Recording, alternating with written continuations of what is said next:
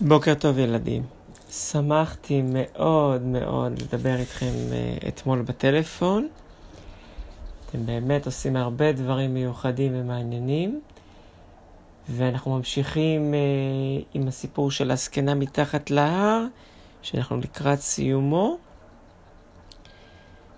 כשהגענו למקום שבו 12 נסיכים צעירים לבושים בבגדים אומרים לו, לרועה, שהם עומדים לרשותו. אני ממשיך מהנקודה הזאת. והנה נעמד לפניו החמור הנאמן, ומעיניו קרן אור מיוחד במינו.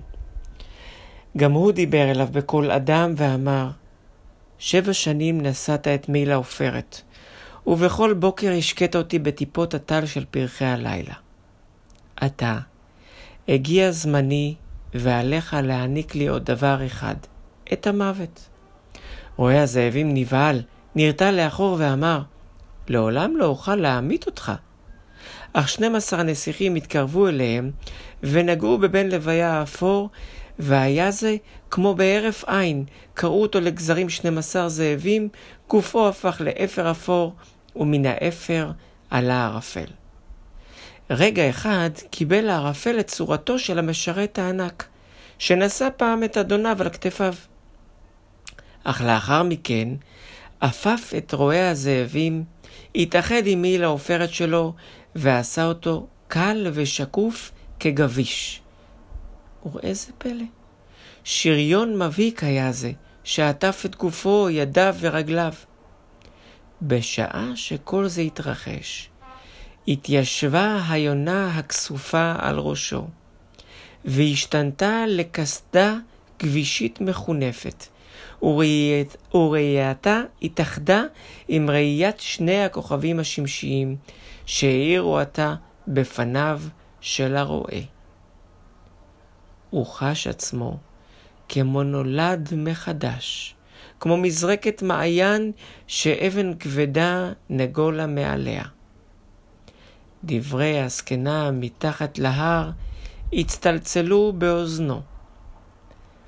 בעתיד תשרת אותי עוד ועוד. והוא נוכח כי הינו באמת ובתמים בן המלך שנבחר להילחם למען האור. בוא, אמרו 12 הנסיכים, עדיין חסרה לך החרב. כדי שתהיה לאביר מושלם. הם הובילו אותו לסירה, שבאחת נראתה גדולה ועשויה מגביש צבעוני ומנצנץ. וכשעלו עליה בן המלך והשנים עשר, הם אחזו במשוטים וחתרו לעבר האי, למקום שבו גלי הנהר נצצו עתה כמו זהב.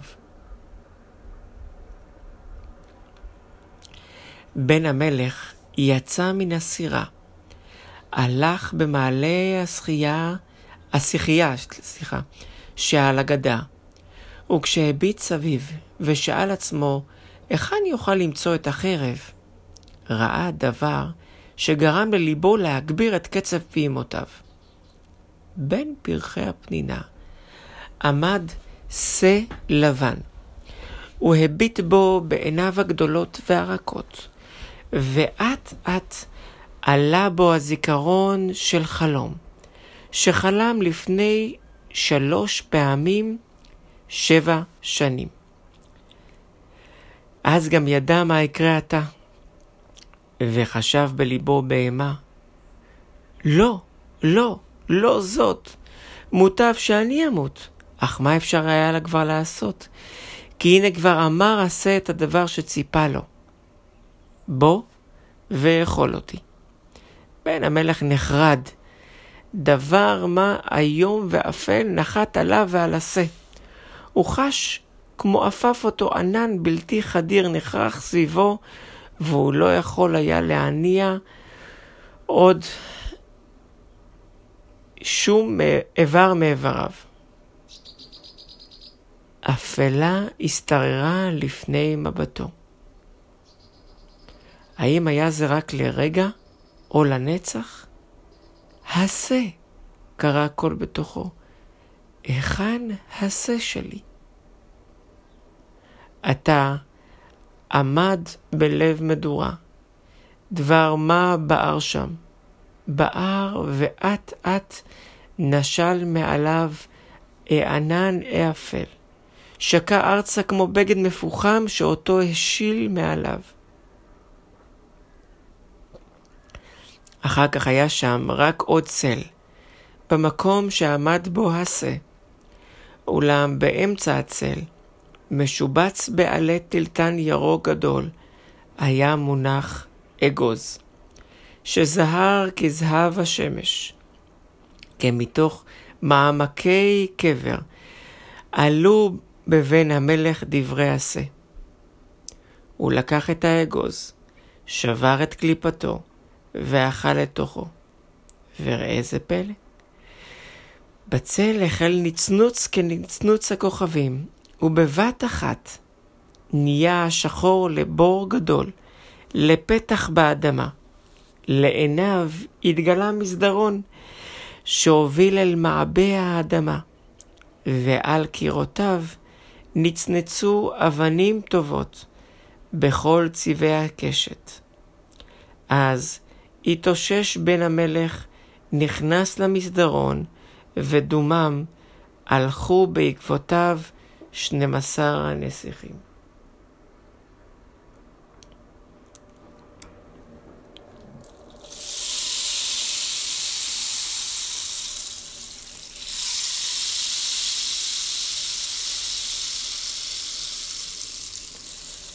עד כאן ילדים להיום. מחר נראה אם הוא פוגש את הזקנה שמתחת להר, וככל הנראה, מחר גם יגיע הסיפור אל סיומו. למי שיש היום מרכז למידה, אני מאחל יום נעים. אל תשכחו בבקשה להניח בתיק קלמר, מחברת חופשה. את המסרגות ואת כדור הצמר, במידה ואתם לא ביודפת.